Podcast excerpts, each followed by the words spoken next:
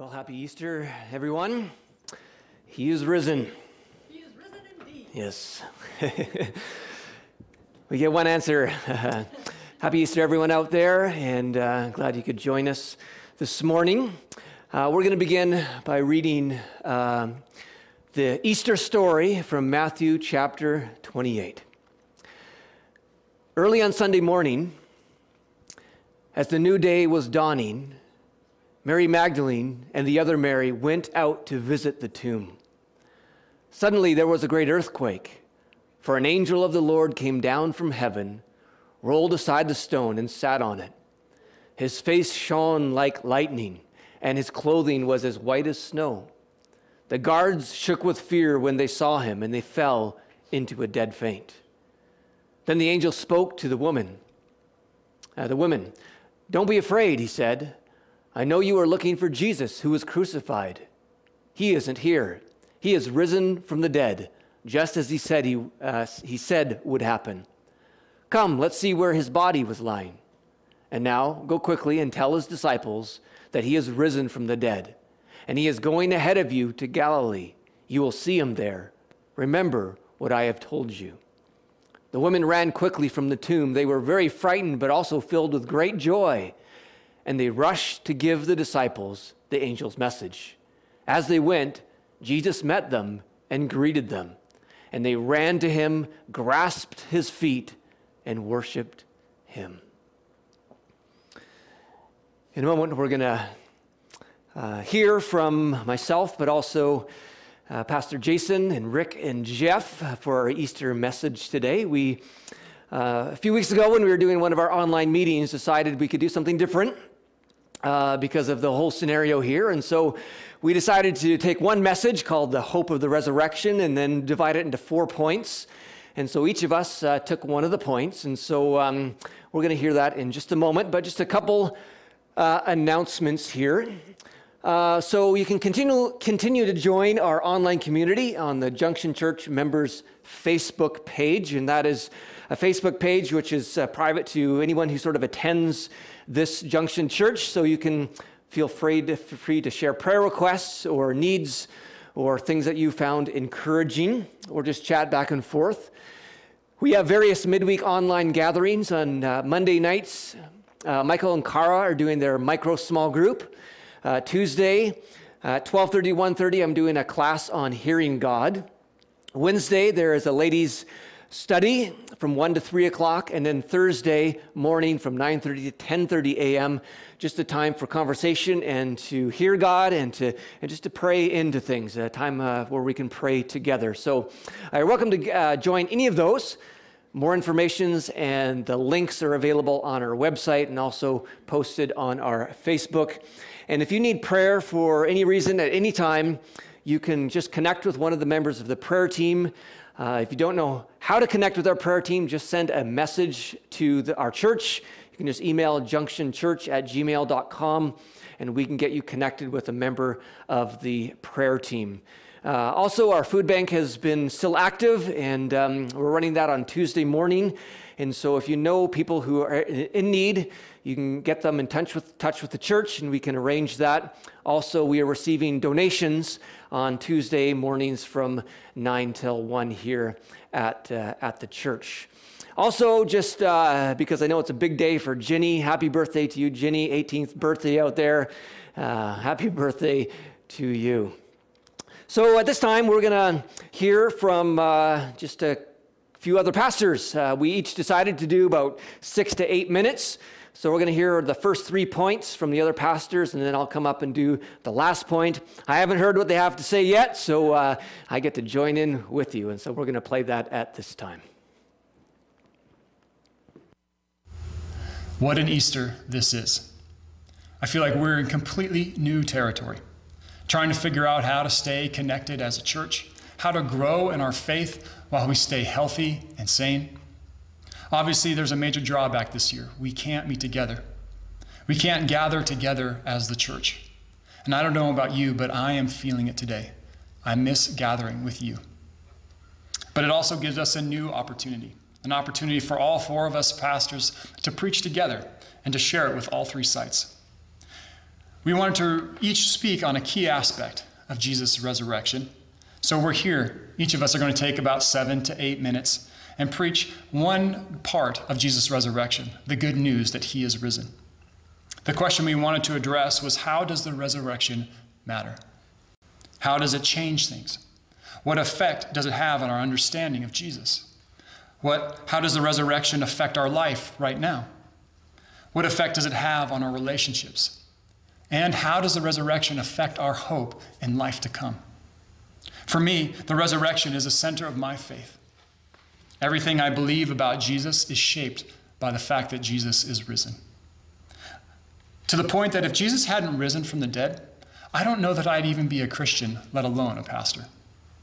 It got me wondering just how does the resurrection affect my understanding of Jesus? For help with that, I've been reading and rereading John chapter 20, verse 24 to 29. It's only five verses, but it has been so helpful for me this last week. It's the story of Thomas, the disciple that is famously known as Doubting Thomas. The story happens at the end of John's gospel. Jesus is risen. He has appeared to Mary at the tomb and to the disciples later that Sunday evening, but Thomas had missed all of it. And in response, he said, Unless I see the nail marks or put my finger in his wound in his side, I will not believe. It's key here to think about what Thomas is, is saying, to give some thought to what's behind his words. Essentially, he doesn't believe. He has spent three years with Jesus, and despite everything that Jesus has taught him, despite everything that he has seen Jesus do, he doesn't believe.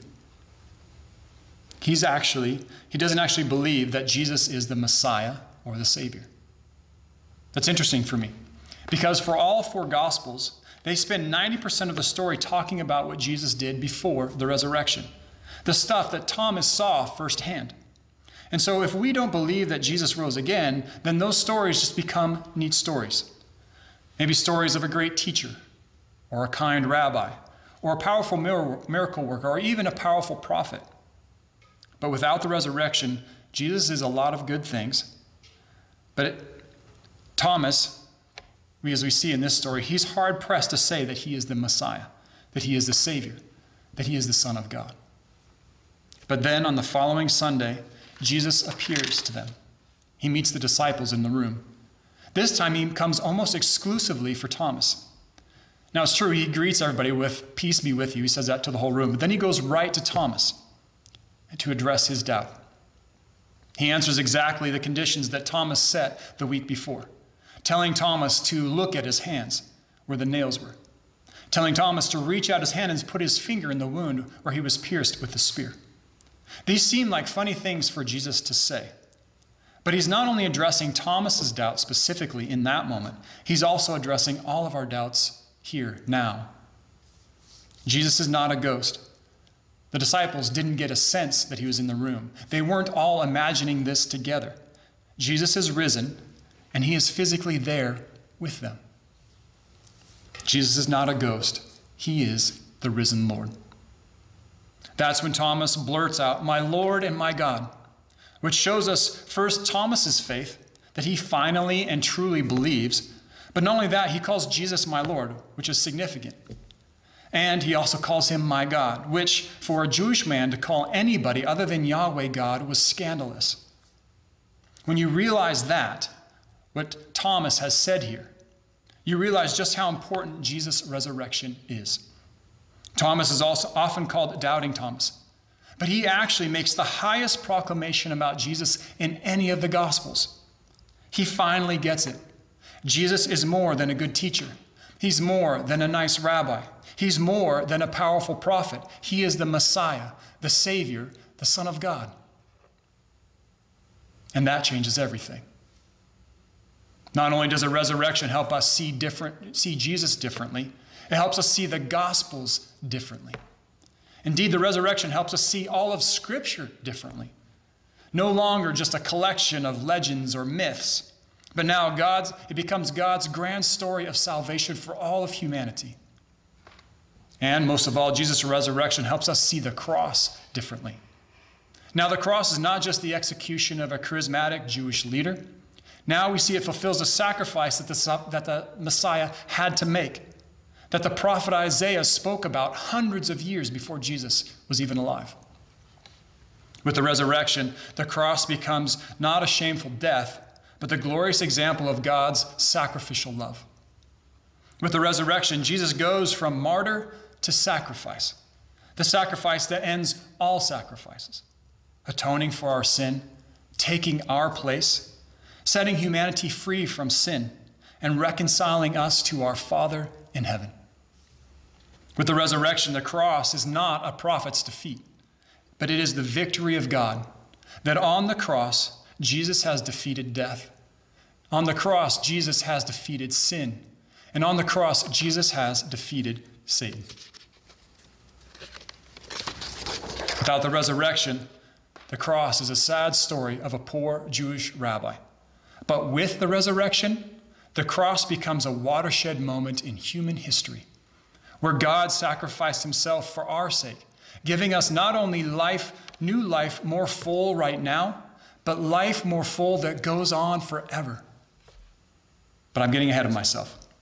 The resurrection is the turning point of the whole gospel. Through the resurrection, we see that Jesus is more than a great teacher revealing great truths. He is a good, he is God in human flesh, revealing God to us. Through the resurrection, we see that Jesus is more than a powerful prophet. He is a Savior that all the law and the prophets point to. In fact, He is the one the whole Bible points to. Through the resurrection, we see that Jesus is more than a misunderstood rabbi. He is God's Messiah, who had to suffer on the cross to bring about new life for us all. He is God the Son, worthy of praise and worship. The amazing thing is, the resurrection means even more than all of this. It means new hope for renewed relationships. It also means hope for life eternal. And as Pastor, Rick is going to uh, tell us in just a few minutes, it also, the resurrection matters for life right now, the way that we live. Good Easter morning, Faith family. My name is Rick. I'm the student ministry pastor at the Nelson Covenant Church. Jason has already provided for us a great foundation for what resurrection hope is. And the questions I'm asking are how does the resurrection of Jesus provide hope for our life? What difference does it make for you and for me today? In 1 Corinthians 15, the Apostle Paul says this about the resurrection And if Christ has not been raised, our preaching is useless, and so is your faith. For if the dead are not raised, then Christ has not been raised either. And if Christ has not been raised, your faith is futile. You are still in your sins. If only for this life we have hope in Christ, we are of all people most to be pitied. Paul admits that if the resurrection of Jesus did not actually happen, then our whole faith is for nothing. Then there is no hope outside of our current reality. He goes on to say that if that's the case, then you may as well eat and drink and be merry, for tomorrow we die. Live for the weekend, or YOLO, you only live once, and then there is no more. If this is true, then death has the final say to our existence. Without resurrection, fear is what dictates our life. And fear of death is what ultimately drives us as people. We can see this in how many people panic and respond to the current crisis in our world. It is because of fear that people do things like hoard food and other essentials. And I'll admit, if death has the final say, then I too would panic and be fearful. But what if, what if the resurrection of Jesus actually did take place? Well, friends, then that changes everything. Paul continues but Christ has indeed been raised from the dead, the firstfruits of those who have fallen asleep. For since death came through a man, the resurrection of the dead comes also through man. For as in Adam all die, so in Christ all will be made alive. This is the good news. This is the hope that our whole faith hinges on. and I believe it. I believe that Jesus died for you and for me. And I also believe in this Easter miracle that he rose from the dead. So, what are the implications of this grand truth claim for our life, and how does it give us hope today? I want to share two thoughts. Number one, the resurrection means that death does not have the final say, and fear no longer rules our life.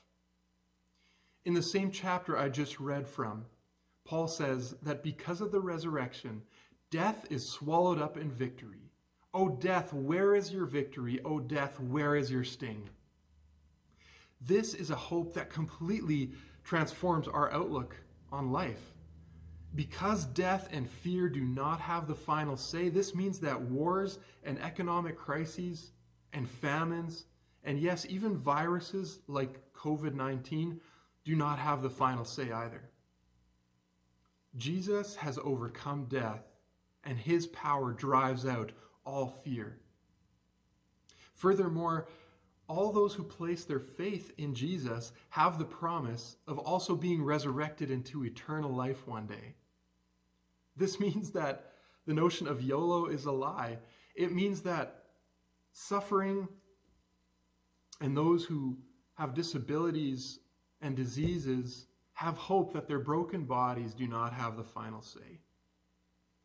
And it also means that when we grieve over the loss of someone that we love, if they are in Christ, it's not a final goodbye, but rather a see you later. I have hope in the resurrection because it means that death does not have the final say and fear no longer rules my life. Number two, the resurrection means that new life is possible. Scripture promises that after death, we who are in Christ will join him in eternal life. And while that is the most amazing promise ever, God is also in the business of already resurrecting dead things into new life in the here and now. Death and resurrection are woven into creation. Take, for example, a caterpillar, which literally dies in its cocoon as it dissolves into a liquid, but it is resurrected a beautiful butterfly.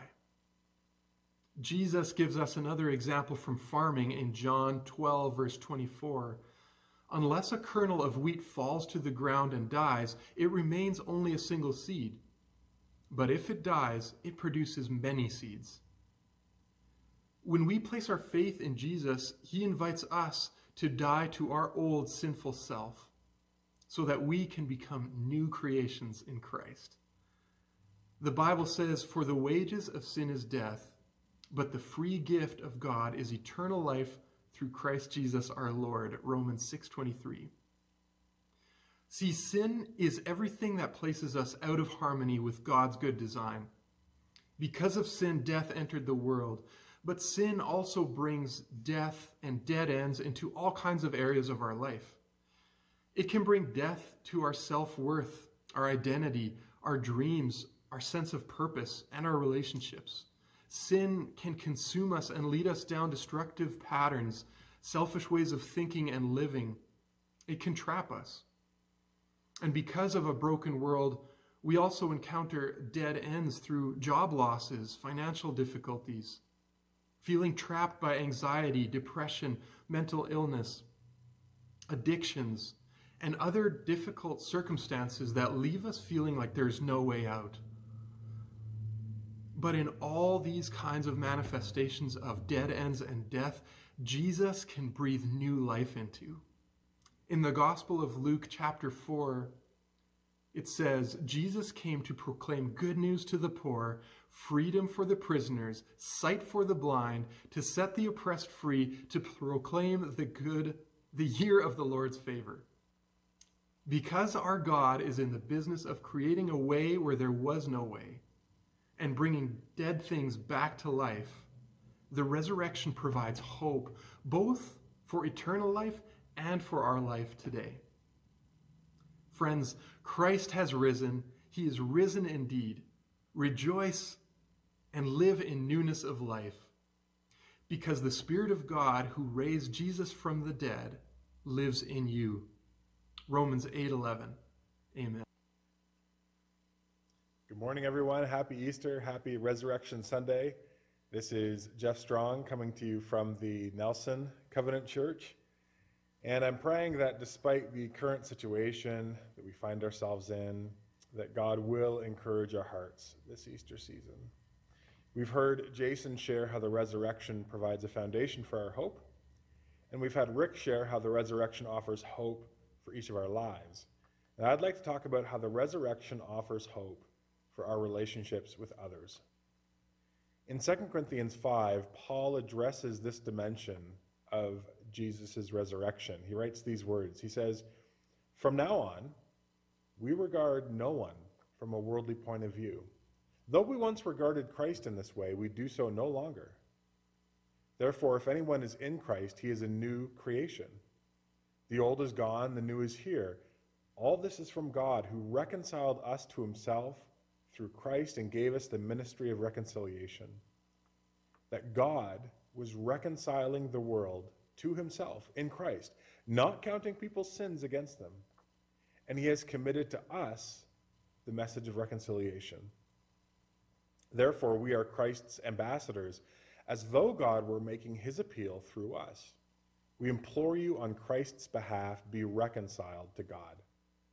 God made him, who had no sin, to be sin for us, so that in him we might become the righteousness of God.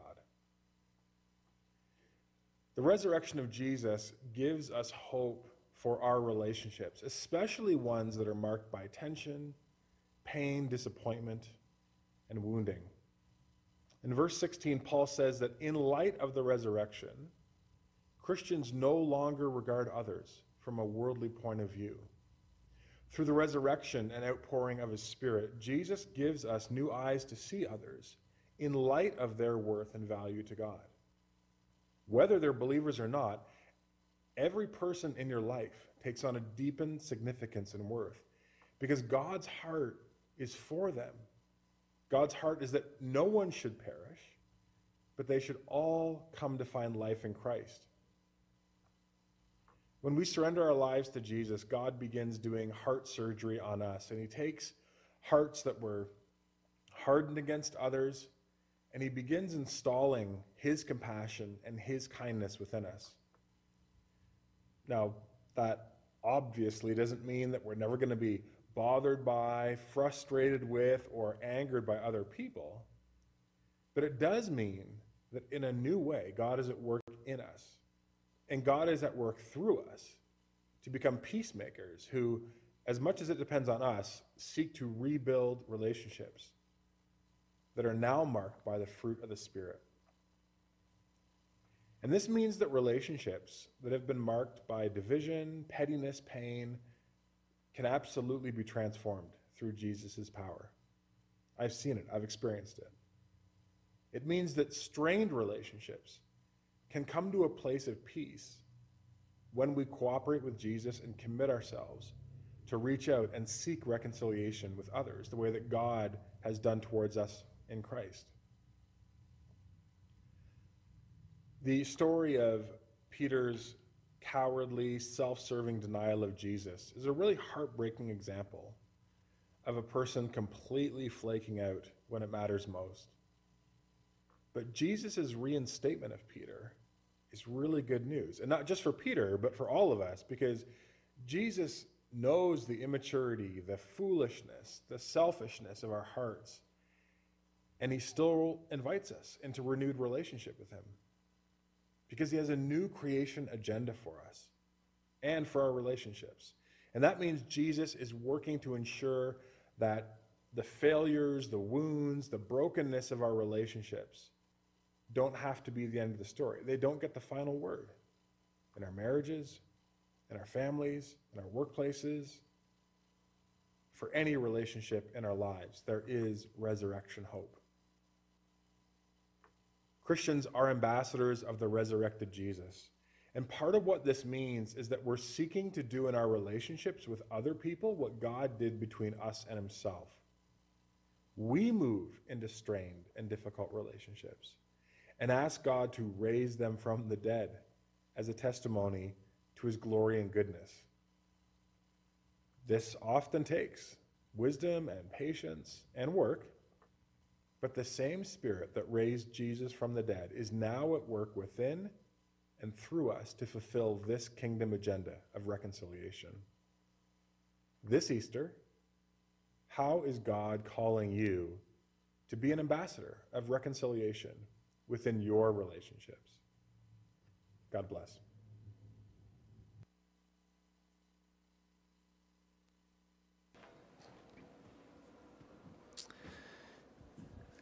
Awesome. I guess I, guess I get the last, uh, last eight minutes. the point that I was supposed to bring is how the resurrection brings us hope for our future, how it brings hope for our future. And the resurrection brings hope for our future because we realize uh, that this life is not the end of our story. Uh, that no matter how difficult it gets in this life, this life is not the end of the story that Jesus Christ, because of his resurrection, it means that we have, we have life eternal. And we need to see our life beyond the 20 or 40 or 80 years here, but our life is, in, is it's an eternal life. And in the grand scheme of things, uh, in Christ, we're doing really, really, really amazingly well. And it doesn't matter if you've lost money in your investments or you're not doing well in your health or your relationships are broken, or even if you're on your deathbed. In the large scheme of things in Christ, we are doing very, very, very well. There's a story in the Bible in John chapter 11 when uh, Jesus comes upon this funeral scene, a funeral of his good friend Lazarus, and he's, he's talking to, to Martha and says, I am the resurrection and the life. And we know he's the resurrection because he, he, he rose from the dead. This is, this is serious. I am the resurrection and the life. The one who believes in me will live even though they die.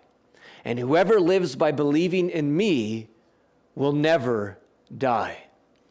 I am the resurrection and the life. The one who believes in me will live even though they die. And so even if the, you know, the most scary thing we could maybe think of is our own death. But Jesus says, because of the resurrection, because he is the resurrection, even though we die, we live. That we realize that in Christ that death is not the end. It is just like walking through a door into a whole new reality that is eternal and amazing and good. So again, um, we need to see our life in terms of not, again, just these, these short years. Um, I mean, I, heard of a, a, a young kid, six months old, passing away this week. I mean, sometimes life can be very short. Sometimes you get your 80, 90 years, but, but that is not our life. Our life is, is actually eternal. It says in John chapter 10, I give them eternal life, and they will never perish. I mean, that's what has to fill our mind that we actually will never perish. We die, but we live because of the resurrection. That, that, that no matter how hard life gets here, we can have hope and we can live with joy because we know that whatever pain we're facing here is not the end and it's not the end of the story.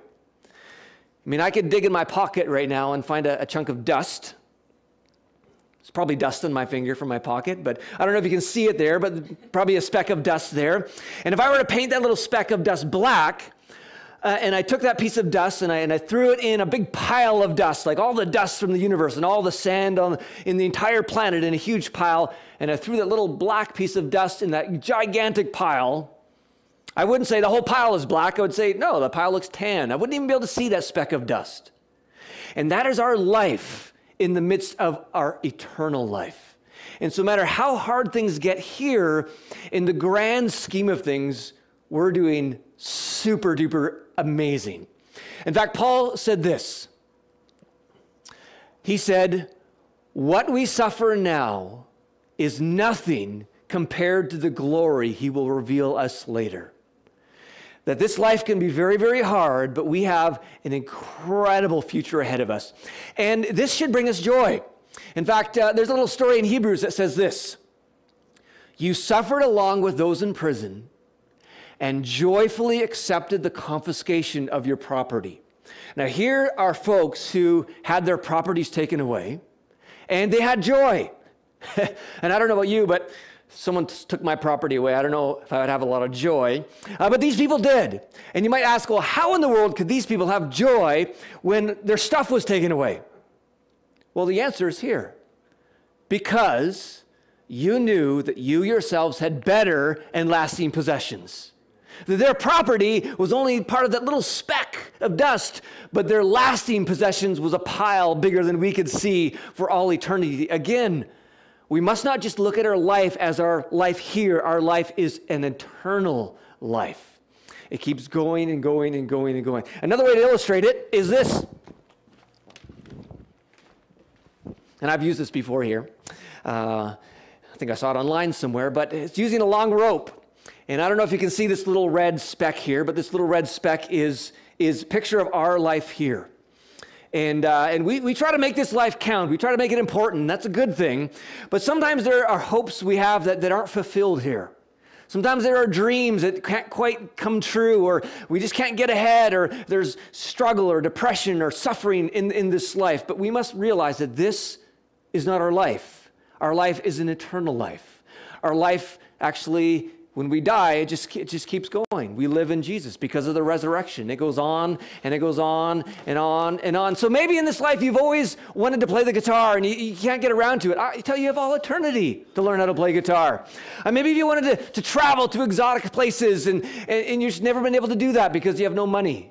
Well, you have all eternal to travel beautiful places in this universe and, and on the new earth, and it keeps going and going. And sometimes we make the mistake of thinking that eternity is only spirit. We think that eternity is just going to be like one endless church service. And we might say, you know, I'm not into this billion year long church service thing, you know. But heaven is far more than that. I mean, heaven is actually, uh, there's physicality to it. Um, it says in, in the scripture that because Jesus rose from the dead, so will we. But that when Jesus rose from the grave, he actually rose in a physical body. People hugged him, touched him, he ate. Um, and, and, so too we, we will actually have a physical body in, in this eternal life. And not only will we have a physical body, but we're going to be living in a physical world. The Bible talks about the, the new earth, which is going to be physical. And so don't think about heaven in terms of an endless, you know, boring church service. Uh, think about an amazing church service, yes, but also think about time in your garden uh, a beautiful hike in, in nature. Think about uh, hanging out with good friends. And, and just think about anything that is beautiful here, but think about it being better. Think about this world and all the things that are amazing in this world, but without suffering, without pain, without sorrow. That's what our eternal life is in Jesus. I tell you, this life is not the end of, the, of your story. So if we go back to that little red, uh, red chunk, uh, we can have hope because if we don't get everything packed in there, we have all eternity with each other and with God, the Father, Son, and Holy Spirit. Uh, to, to continue to be creative and to continue to learn and to continue to dive into the depths of God and, and each other. Our future is looking amazing. This life is not the end of our story because of the resurrection. So, Father, we just thank you for the resurrected Jesus. We thank you for life eternal we thank you, God, that you give us hope now, you give us hope in our relationships, and you give us so much hope for the future. We thank you for the resurrected life in us right in this moment, how it transforms and how it blesses. In Jesus' name, amen. Amen.